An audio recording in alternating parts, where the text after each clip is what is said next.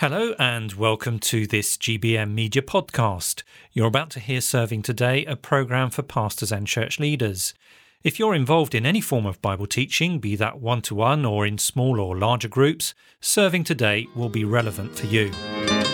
Welcome to Serving Today, the program for pastors and church leaders. This is Andrew Cook, and I'm pleased to be in your company again. Ephesians, the return of the series. And we have another name of Christ explained to us by Derek French. Here on Serving Today, we're going through the New Testament letter of Paul to the Ephesian believers, or saints as he calls them, in the opening verses of the letter.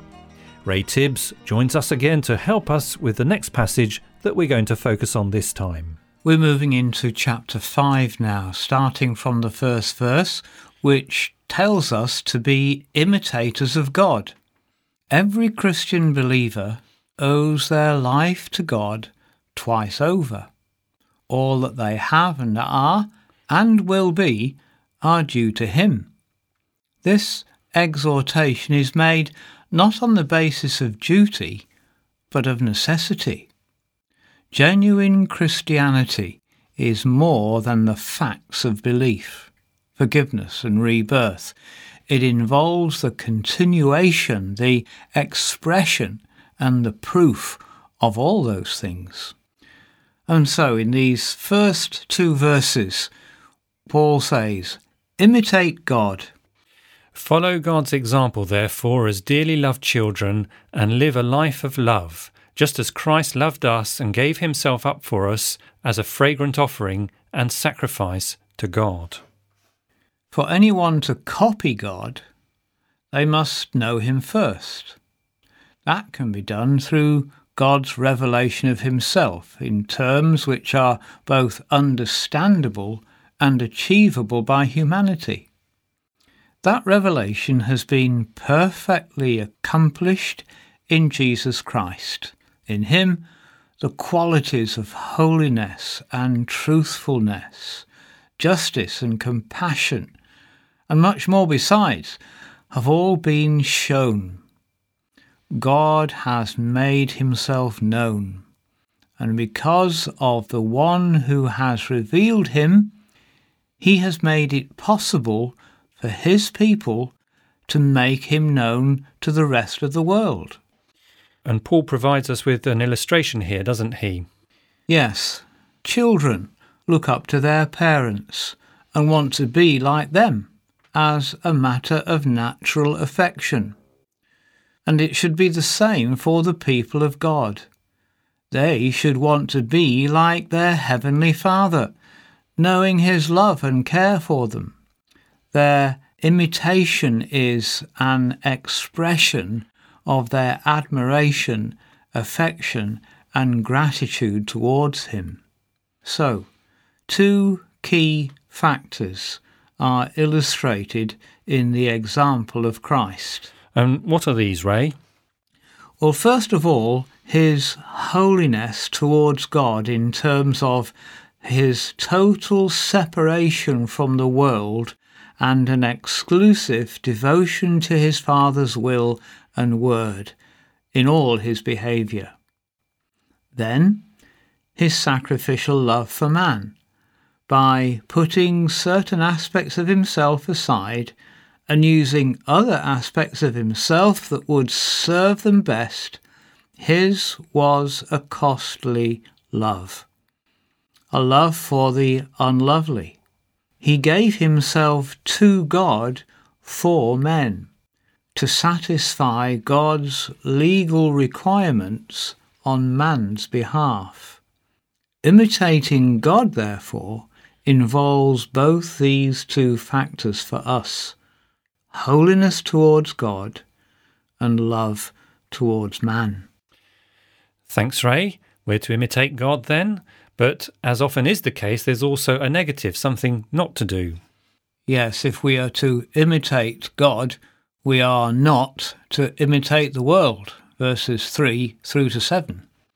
But among you there must not even be a hint of sexual immorality or any kind of impurity or of greed, because these are improper for God's people. Nor should there be obscenity, foolish talk, or coarse joking, which are out of place, but rather thanksgiving. For of this you can be sure no immoral, impure, or greedy person, such a person is an idolater, has any inheritance in the kingdom of Christ and of God. Let no one deceive you with empty words, for because of such thing God's wrath comes on those who are disobedient. Therefore, do not be partners with them. The world has some characteristics that should never be found in the church. Some behaviour should not even enter the minds of Christians because it is so alien to them. Therefore, some subjects of conversation are off limits for believers. Conduct unbecoming of a Christian, from verses 3 through to 5, shows that those people are not imitators of God and are no different from unbelievers. How can their fate be any different when their conduct appears to be the same? The speech referred to in verses 4 and 6 is totally inappropriate, belonging to a completely different type of person. So, Ray, what makes for appropriate speech or good conversation between believers?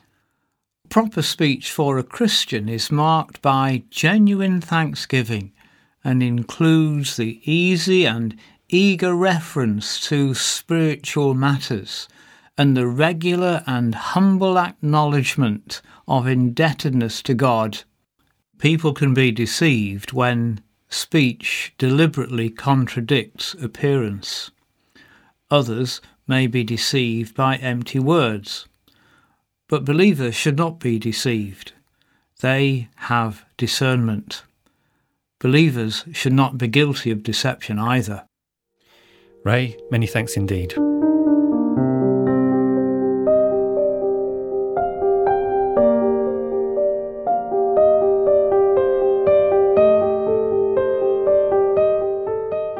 Have you ever wondered what are the meanings of the names used for the Lord Jesus Christ? Some of these are used quite frequently in the Bible, while others no more than once. Well, to give us a better understanding of the names of Jesus, we're joined now by Derek French. The name of Christ before us today is one that is exceedingly precious, but which was first used as an insult in a derogatory way. We find it in Matthew chapter 11, where Jesus has been speaking to the crowds. He'd been talking to them about John the Baptist and himself, and he comments on the fact that many people rejected both men. This is how Jesus put it in verses 18 and 19. John came neither eating nor drinking, and they say he has a demon. The Son of Man came eating and drinking, and they say, Look at him, a glutton and a drunkard, a friend of tax collectors and sinners. Jesus was simply reporting how many people, including his critics among the religious elite of the day, reacted to both John and himself. By using these terms, they thought to undermine the ministry of Jesus and John. But by pouring scorn as they did, especially on Jesus, in actual fact, they were giving a wonderfully accurate and precise description of exactly who and why Jesus had come. He had come not for the righteous, including the self righteous, but for those who were in the greatest of need because of the sinful and corrupt way they lived. He was a friend of tax collectors and sinners. In New Testament days, to be a tax collector was, in the opinion of many, to be the lowest of the low. These men worked for the Romans, whose occupying army controlled the land, so tax collectors were considered as traitors. Also, many of them were corrupt and made themselves rich by overcharging the taxes being demanded and pocketing the rest for themselves, so were considered as corrupt thieves. They were a despised bunch whom the scribes and Pharisees in particular avoided like the plague. They were, in their thinking, beyond redemption, so they didn't lift a finger to help them and despised any who did, including Jesus. The term sinners was widely used for anyone who missed the mark of God's holy standard.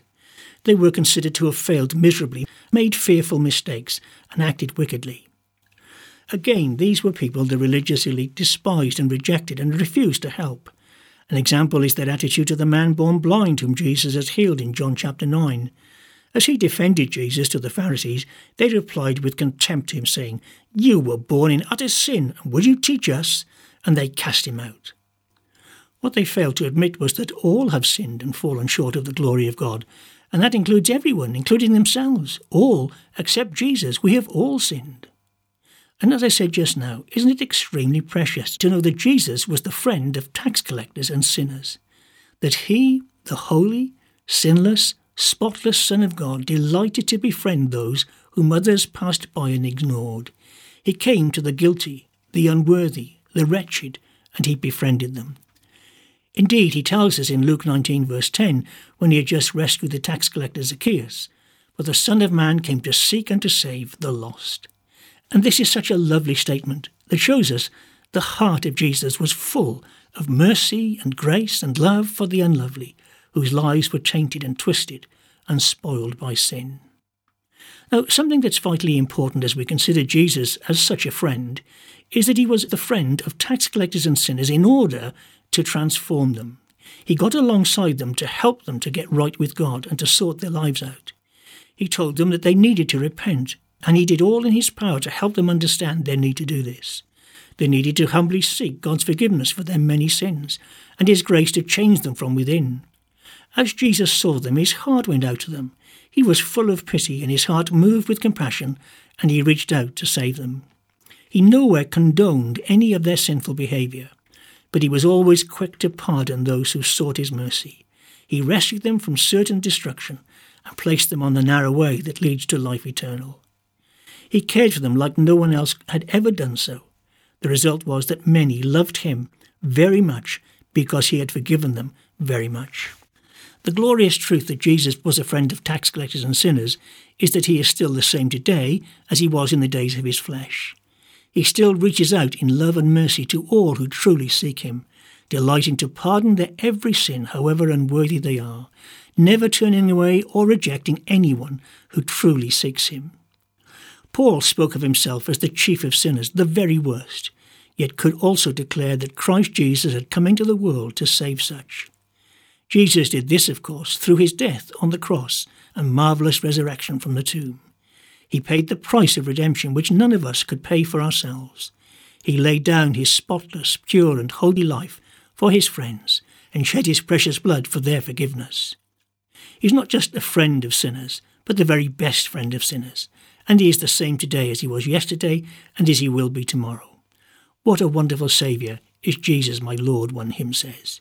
He is worthy of all our love and devotion as his servants, because he has befriended us and he is worthy to be proclaimed to the whole world as the only Saviour of sinners. What a lovely Saviour Jesus is because he is a friend of tax collectors and sinners. That's not a name to despise, but one to cherish and treasure and hold dear all our lives. May he help us to love him with all our hearts and to proclaim him in all our world. Yes, indeed. Thank you to Derek French. And that's all we have time for. We do hope to have your company again next time here on Serving Today. So, this is Andrew Cook saying goodbye, and may God bless you. Well, thanks for listening to Serving Today, a podcast from the Grace Baptist Mission radio team. To get in touch with us, you can send us a message via WhatsApp. The number is plus four four seven five zero eight nine three two five three four.